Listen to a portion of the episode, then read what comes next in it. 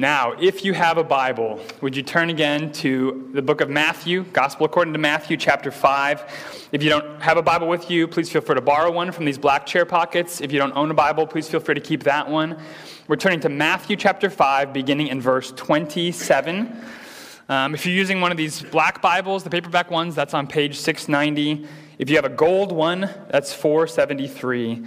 Um, so please follow along with me as I read, and this should get up on the screen behind me as well.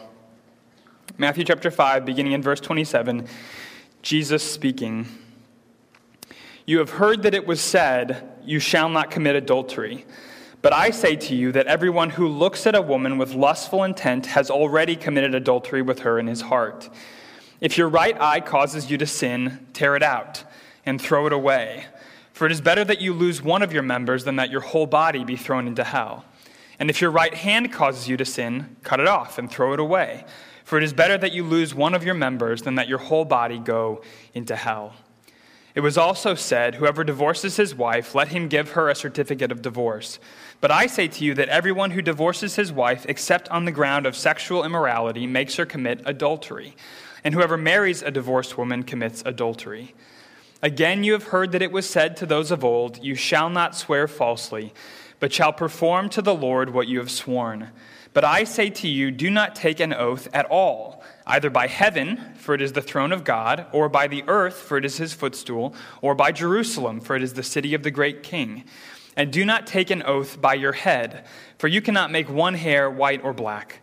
Let what you say be simply yes or no. Anything more than this comes from evil. Will you pray with me?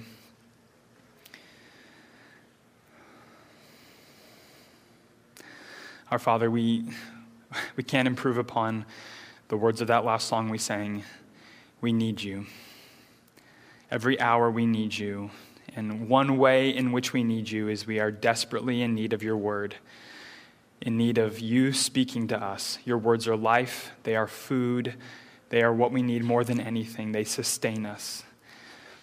And so I ask that you would speak, that you would speak through your word to us this morning. In Jesus' name, amen.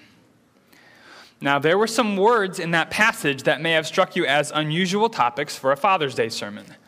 Words like lust and divorce and hell. And you may be wondering, what do those words have to do with fathers? And in one sense, the answer is nothing because this is not, I'm sorry to disappoint you, a Father's Day sermon. Okay? So, one of the things that we love to do at Sunrise is we just pick books of the Bible or big chunks of a book, like the Sermon on the Mount, and we just work our way through them sequentially because we want to we want to learn to think God's thoughts after him and God's thoughts haven't come to us in like nuggets and anecdotes they've come to us in letters and histories and books of prophecy. And so we don't want to just jump around every week. We want to pick a thought and follow it through and really get what God intended when He inspired Moses or Jeremiah or Matthew, like where we are today. So, in, in, in, one sense, oh, and, and by the way, one advantage of doing it that way is that we come to topics and hear from God on topics that we would probably never pick if we were just jumping around week to week. Topics like lust and divorce and hell. So, in one sense, those words are not especially for fathers. This is just the next passage in our study of the Sermon on the Mount. But in another sense, they have everything to do with fathers and all the rest of us. Because what's the big idea underlying this passage, the character quality Jesus is urging us towards, is one that affects us every day in our work, in our relationships, and in our parenting. What Jesus is urging us towards is integrity. Now, some of you have purchased a home. Some of you are in the process of purchasing a home, and you would never do that without an inspection of the home, right? You, you know how it looks. You've, you've done the tour, you've seen it a couple times. You know how it looks, but you want to know how it really is. You want to know it, is the foundation solid or crumbling? Is the ductwork clean or moldy? Is the roof watertight or is it leaky? You want to know if the house has integrity. Integrity means wholeness, right? If you remember your, your elementary school maths, an integer is a whole number, right? It doesn't have a fraction, it's not divided, it's, it's a whole number. It, integrity means wholeness.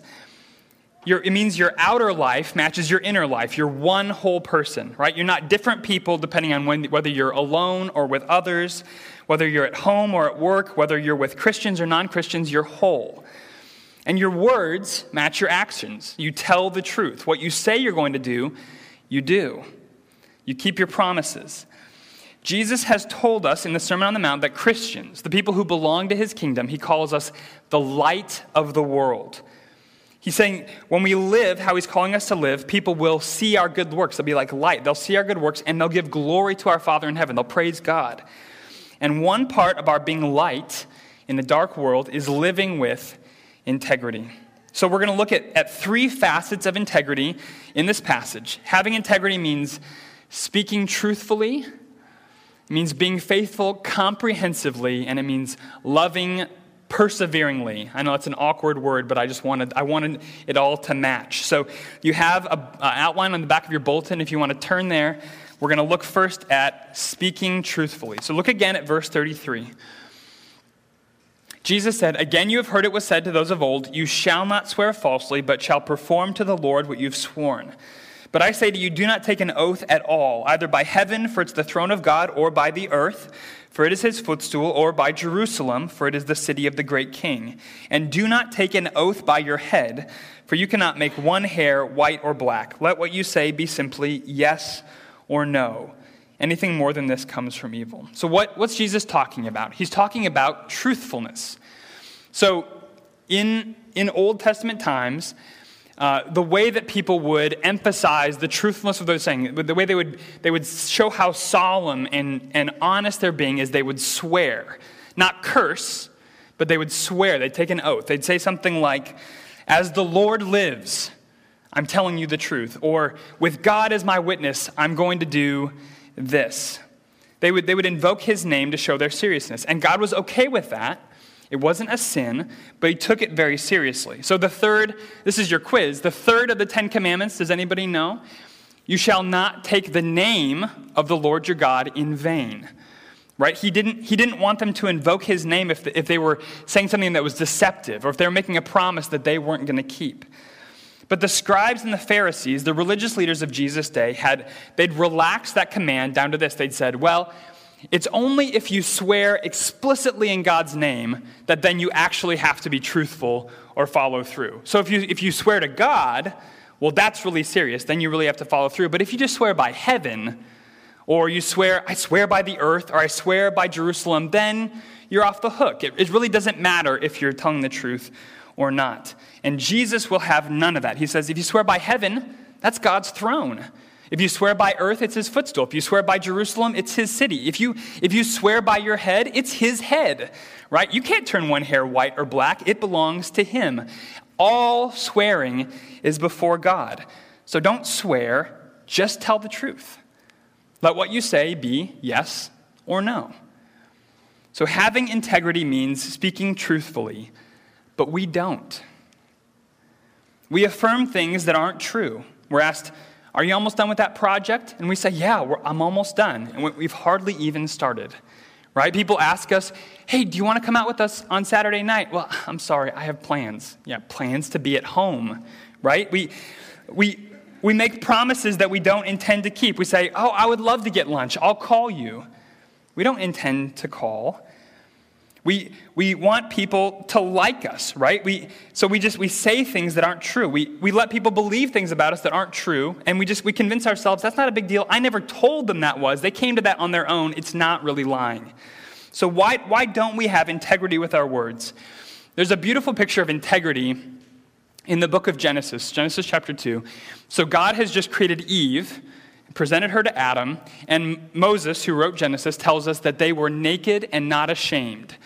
So it's a picture of it's complete integrity, right? They had nothing to hide from one another. What you saw was what you got. But after Adam and Eve sinned and humanity fell, we began to literally, we, we lost our integrity, we began to literally disintegrate, right? Things began to fall apart. Our wholeness was broken. And now we're constantly cultivating an image on the outside that doesn't match what's on the inside. We want people to like and, and admire us. And we know that if they really knew us, they probably wouldn't. So we, we lie to make ourselves look better. We embellish. We communicate things selectively. We're always kind of sprucing ourselves up in the eyes of other people. We lie almost instinctively. So when we're asked to explain why a deadline wasn't met, met, wasn't met we take as little of the blame as we think we can get away with right? We, we promise to do something and then we immediately forget our promise. We tell people, I'll be praying for you, but we never write it down, we never remind ourselves, and we end up never praying. Why do we do that? Well, we want them to think of us as someone who prays. That we want them to think we're praying for them, even though we probably aren't going to. And Jesus says, Be done justifying half truths and broken promises. You need a righteousness that's deeper than the scribes and Pharisees. Tell the truth, and when you don't tell the truth, confess it. Now, we're going to see next week that the way Jesus draws this whole section to a close in verse 48, he says, You therefore must be perfect as your heavenly Father is perfect. And that word perfect, it means whole, complete. You must be whole as your heavenly Father is whole. God has utter integrity, and so must we. God never lies. He never lies. He, he, every word of God proves true. He always keeps his promises. He never lets us down. And his integrity is what makes it possible to, for us to have a relationship with him, to love him and trust him. We always know what we can expect from God. And when our words don't have integrity, neither do our relationships, right? People learn, they learn not to take what we say at face value. They learn to get the real story somewhere else. They learn to just kind of wait and see if we're going to come through. In Jesus' kingdom, his people tell the truth. And that makes it possible for us to love and trust each other, to be vulnerable with each other, and depend on each other in a way that if other people could see it, would shine like the light of the world. So if you're living a lie, come clean. If there's someone who should know something and doesn't know it, tell them. If you've deceived someone or broken promises, ask their forgiveness. God, God has grace for liars. But we have to start by humbling ourselves and admitting that we, have, we haven't been honest. We've cultivated an image that doesn't reflect the reality because we wanted people to like us. The people of the kingdom speak truthfully. We keep our promises, and integrity makes great relationships possible. And now we need to see at what Jesus says about integrity in one of the most beautiful and most intimate relationships in the world, which is marriage. So, secondly, having integrity means being faithful comprehensively. Look back at verse 27. He says, You have heard that it was said, You shall not commit adultery. But I say to you that everyone who looks at a woman with lustful intent has already committed adultery with her in his heart. So Jesus goes back to the Ten Commandments, and he's again, he's taking issue with how the Pharisees have interpreted and actually the depth that God requires. And the seventh of the Ten Commandments is, You shall not commit adultery. Now, we're going to see what the Pharisees were teaching about that, but we can't really understand the picture until we see the beauty of what God intended marriage to be. Marriage in the Bible is a covenant, it's a relationship built on promises from a man to a woman and a woman to a man to love each other exclusively, permanently, and comprehensively. So marriage doesn't say, and you've never been to a wedding probably where you heard anyone say this, marriage doesn't say, if you do this and this and this, then I will do that and that. It's not contingent. Marriage says, I give my whole self to you and only you as long as we both shall live. It's not a contract, it's a promise. And because it's a promise, marriage can and should be a place of incredible safety and rest. We can really be ourselves because the other person has promised not to leave, right? We can, we can uh, be vulnerable. We can open ourselves up. We can really depend on our spouse because they've promised to be there for us. And, and that kind of marriage, a marriage built on promises, makes incredible safety and rest possible for children too, right? They, they can be themselves, they can open up, they know that their parents are all in. Marriage God's way is beautiful. But like everything else since the fall, it disintegrates, it tends to fracture. And one of the ways it falls apart is through what Jesus calls lust. He's saying, You promised your whole self to your spouse. So don't think that you can just be physically faithful to them while straying in your thoughts and your emotions and your desires. He says if you, if you even look with lustful intent, you've already committed adultery in your heart. Now, the Pharisees only cared about appearances, right? The outsides of things. They said, well, as long as you don't actually go through with it, you're fine. But Jesus says, no, faithfulness is much deeper than that. You have to be faithful comprehensively, not just with your body, but with your desires and your imagination and your eyes. So, is Jesus saying that we have to walk around this world with our eyes just fixed on the floor you never make eye contact with anyone who's not your spouse. You just, at meetings, if there's a, someone of the opposite sex, you have to sit next to them rather than across from them because you can't make eye contact. That would be way too close. No. Is he saying that it's a sin to find someone attractive who's not your spouse? I don't think so. So, the great reformer Martin Luther said famously of this passage, he said, I cannot prevent a bird from flying over my head, but I can easily prevent it from making a nest in my hair. Which is to say, there are thoughts and temptations that are just going to come that we can't prevent, but we can choose what we do with them. So it's one thing to notice that someone else is attractive or kind or funny. It's something very different to begin turning your thoughts to them. Thinking about what it would be like to be together with them, finding reasons to swing by their desk or sit next to them at meetings, trying to find subtle ways to get them to notice you. Listen, God knows your thoughts. He knows whether in your heart you're as devoted to your spouse as you appear to be. He knows whether you're fleeing from those things or cultivating them, tending them. Not, you don't, you don't want them to get really big, but you, you want to keep them. You don't want to get rid of them altogether. And this isn't just a problem for married people, is it? Aren't unmarried people also tempted in all the same ways? to, to imagine in their, in their mind someone as more than a friend or a coworker, to fantasize and to daydream, to try to possess someone else in their mind in a way that they have no right to. And do I have to say that this passage outright forbids pornography? There is no place for it.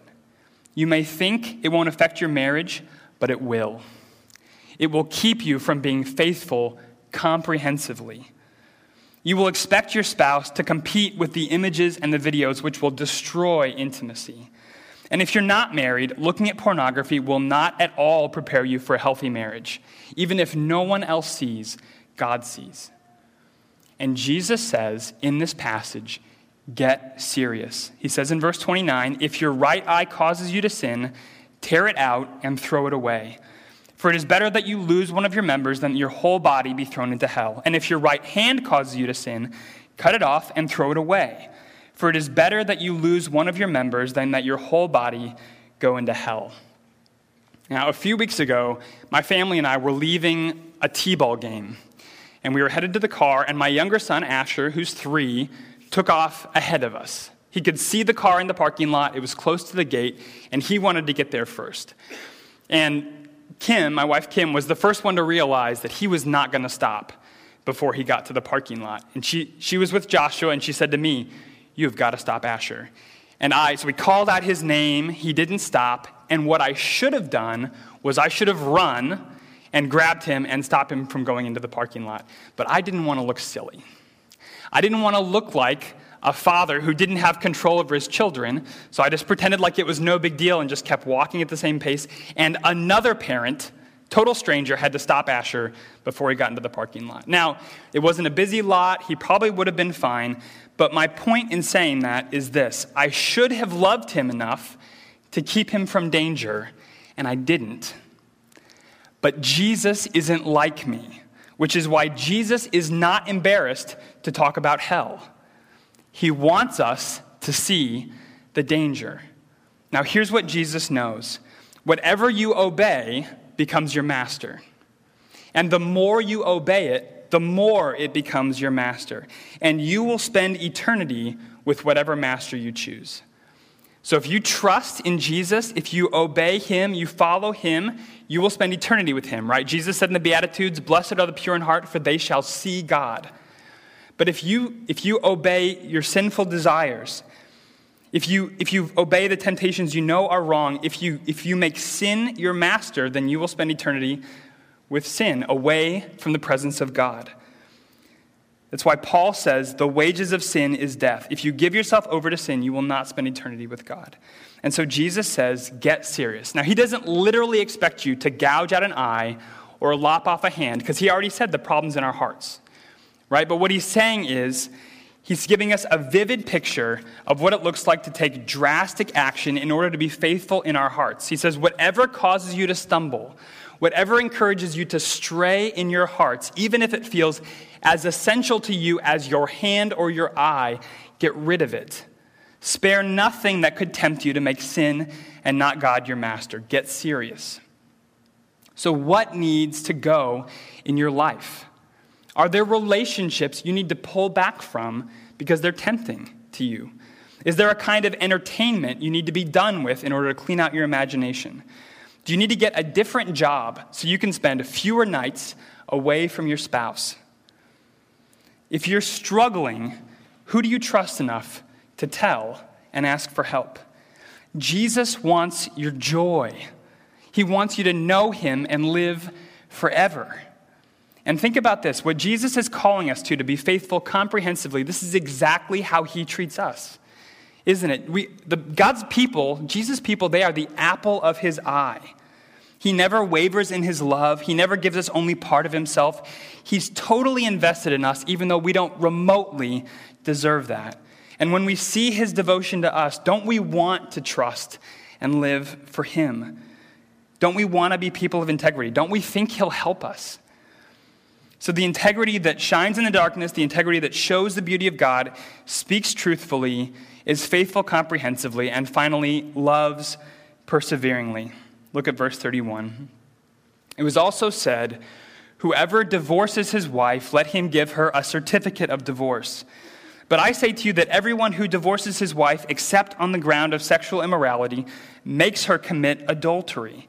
And whoever marries a divorced woman commits adultery. So if one way marriage disintegrates is through lust, another way is through divorce. And as long as sin has been in the world, there have been divorces. People have, marriages have ended through divorce, and so God has laws in the Bible that regulated how that was done. So he has this law in the Old Testament that says if a man divorces his wife, he has to give her a certificate of divorce. And the point of that was to protect the woman. Because in that time, women were dependent on men. They couldn't just go, you know, work their career. They were kind of cast out on the street. She would have to be able to remarry. And so he, he gave her a certificate of divorce that says she's free to remarry, and that was a way of protecting her, of doing justice, making sure that women weren't just being discarded and on the street. But the religious leaders of Jesus' day had taken that as permission for all kinds of frivolous divorces. They said, well, the, the, thing that matters is giving her a certificate. As long as she gets a certificate, that's fine. And so there was even a school of thought that said you could divorce your wife if she burns your dinner. And Jesus says, no. That is not God's plan for marriage. Marriage is comprehensive, exclusive, and permanent.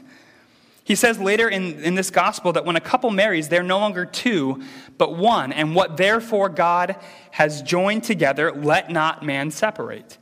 So in that culture, I said a divorced woman would have to remarry. She would have to remarry in order to be taken care of. And Jesus says if you just divorce your wife frivolously, she's going to have to remarry. She's going to marry someone else, and the covenant has not been broken. You're making her commit adultery.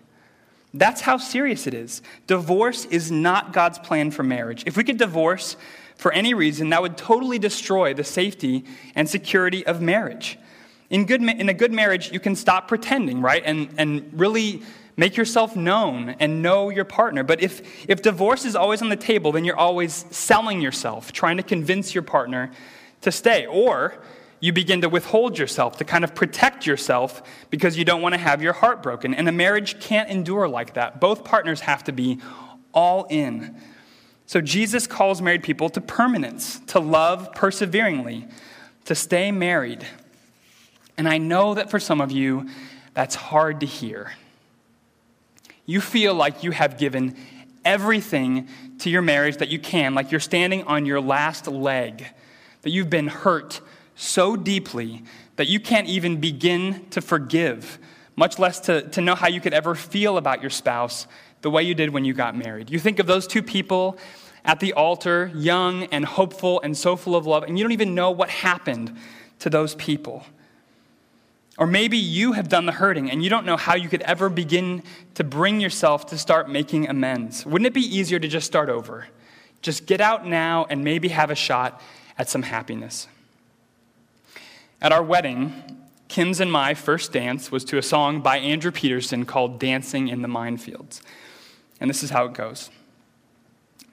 Well, I was 19, you were 21 the year we got engaged. And everyone said we were much too young, but we did it anyway. We bought the rings for 40 each from a pawn shop down the road. We said our vows and took the leap now 15 years ago. And we went dancing in the minefields. We went sailing in the storms. And it was harder than we dreamed, but I believe that's what the promise is for. Marriage is hard. It can be excruciating. And that's what the promise is for. We say, for better or worse, for richer or poorer, in sickness and in health, till death parts us. We make the promise because it's going to be hard. Uh, a, few weeks ago in a sermon, I mentioned Dietrich Bonhoeffer, who was a pastor in Germany who was imprisoned and later executed for opposing the Nazis. And because he was in prison, he had to miss the wedding of his best friend to his niece. And so he wrote them a marriage sermon from prison. And in that sermon, he said this He said, It is not your love that sustains the marriage, but from now on, the marriage that sustains your love. So if you depend on feelings of love, your marriage might fall apart because feelings come and go. But if you depend on promises, the feelings may follow the commitment. In fact, I read this week that a University of Chicago sociologist found that two thirds of unhappy marriages will become happy within five years if the couple stays together. Two thirds. Now, I don't want to minimize anyone's marital problems. I know there are people here who are only hanging on by their fingernails. But I wonder what would happen if, if those of you with one eye on the door, maybe one foot out the door, would turn fully back to your spouse and be the first one to say, I'm sorry.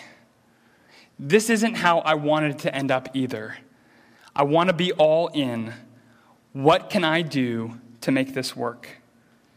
And I, I want to be really clear that if, if you're being abused, if you're in danger, I'm not saying just stick it out, right? If you are in danger, get safe and then think about the future of your marriage. And I'm not saying that if your marriage is struggling, you should just try to fix it on your own without help. Please reach out to someone you trust and respect, an elder, a community group leader, get help, but don't give up. But you ask, well, aren't there any exceptions? Is every marriage called to permanence? And Jesus, Paul mentions one in 1 Corinthians, which we're not going to get into. Jesus mentions one here. He says, he calls it sexual immorality. Everyone who divorces his wife except on the ground of sexual immorality. If a spouse has been sexually unfaithful, then you, you can divorce and remarry without sin, but you don't have to. Even after betrayal, marriages can be healed. Now, to save a marriage takes extraordinary forgiveness. You may have to extend it, you may have to ask for it. It may feel impossible, but it's not. And here's why. We can love our spouse perseveringly because Jesus loved his spouse perseveringly. Who's the bride of Christ? It's us, it's the church. Do you know the story of the Old Testament prophet Hosea? God called Hosea to marry a prostitute, to marry an unfaithful woman. And just as you would have expected, she cheated on him and she left him. And God said to Hosea, Go pursue her, win her back, bring her home. Do it because that's how I am. When my people are unfaithful, when they go astray, I don't give them up, I bring them back. That's how I love. When we had utterly turned our backs on God and broken his heart, did he say, Good riddance? Did he throw in the towel? No, he pursued us to death. When we were in danger of being thrown into hell, Jesus threw himself in in our place. He took our judgment, our punishment on the cross. So we could be washed clean as snow. He prayed from the cross, Father, forgive them. That's how he loves. So your marriage may at times feel like a crucifixion. It may feel like it's killing you. But Jesus' marriage to you was a literal crucifixion. And he stayed on the cross to prove his love. And when you've been loved like that, you can begin to love like that. And your marriage will become a picture of God's love. Fathers, the best thing you may ever do for your kids is to fight for your marriage to their mother. Now, I've been mainly speaking to people on this side of divorce, but I know, I know there are people here on the other side. And if that's you, if you pushed for a divorce that you now know should never have happened, I don't want you to leave feeling condemned. We have all fallen short. God has grace for you. For that too, Jesus died, and that too, he can forgive. His arms are open to you. When we experience the love of Jesus and through his love become people of integrity, people who keep our promises above all our promises in marriage, we will shine like the light of the world. People will see our marriages and give glory to our Father who's in heaven, and they may come to know his love through seeing our love. May it be so. Let's pray.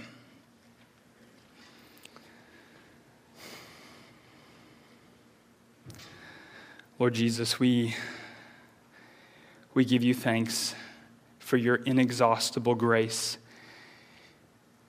and your everlasting love, and that you don't abandon your people. You don't give up on us, that you went all the way to the cross to secure us forever, even though we were faithless, even though we were unfaithful, even though we went constantly astray we all went our own way, and yet, Father, you laid on Jesus the iniquity of us all. And we thank you for the hope we have because of the cross.